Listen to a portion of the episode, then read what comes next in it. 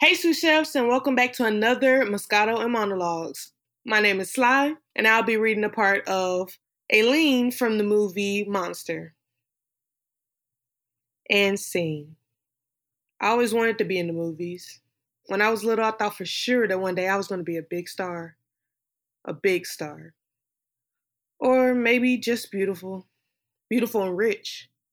Like the women on TV yeah, I had a lot of dreams, and I guess you could call me a real romantic because I truly believe that one day they come true. So I dreamed about it for hours. As the years went by, I learned to stop sharing this with people. They said I was dreaming, but back then, I believed it wholeheartedly. So whenever I was down, I would just escape into my mind to my other life where I was someone else.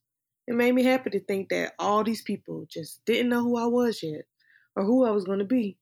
I heard that Marilyn Monroe was discovered in a soda shop, and I thought for sure it could be me. I could be like that. So I started going out real young, and I was always secretly looking for who was going to discover me. Was it this guy? Mm, maybe this one. I never knew. But even if they couldn't take me all the way like Marilyn, they would somehow believe in me just enough. They would see me for what I could be and think I was beautiful like a diamond in the rough. They would take me away to my new life, my new world, where everything would be different.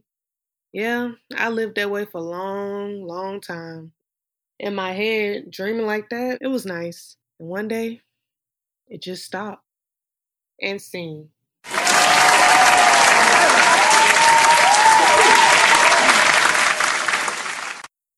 I'm KartierDaDon, reading from a piece called I Think Lunchtime is the Worst Time for Me from Charlie Brown.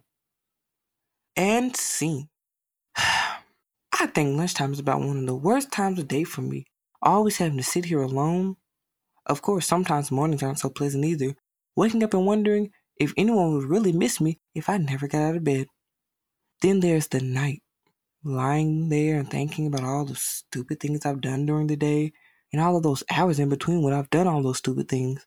Well, lunchtime is among one of the worst times of day for me. Well, I guess I better see what I've got. Peanut butter.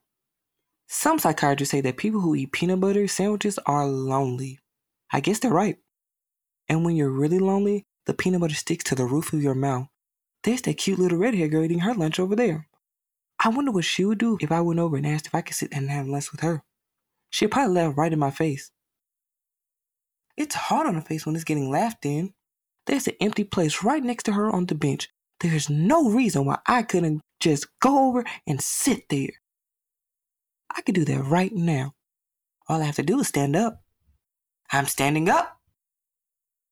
I'm sitting down. I'm a coward. I'm so much of a coward, she wouldn't even think of looking at me. She hardly ever does look at me. In fact, I can't remember her ever looking at me. Why shouldn't she look at me? Is there any reason in the world why she shouldn't look at me is she so great and I'm so small that she can't spare one little moment? She's looking at me. She's looking at me. Lunchtime is among one of the worst times of the day for me. If that little redheaded girl is looking at me with this stupid bag over my head, she must think I'm the biggest fool alive. But if she isn't looking at me, then maybe I could take it off quickly and she'll never notice it.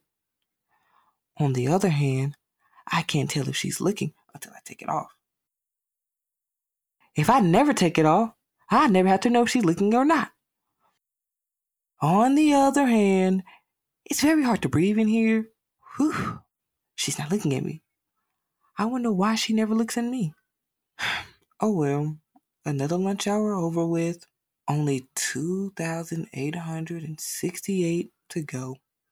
And scene.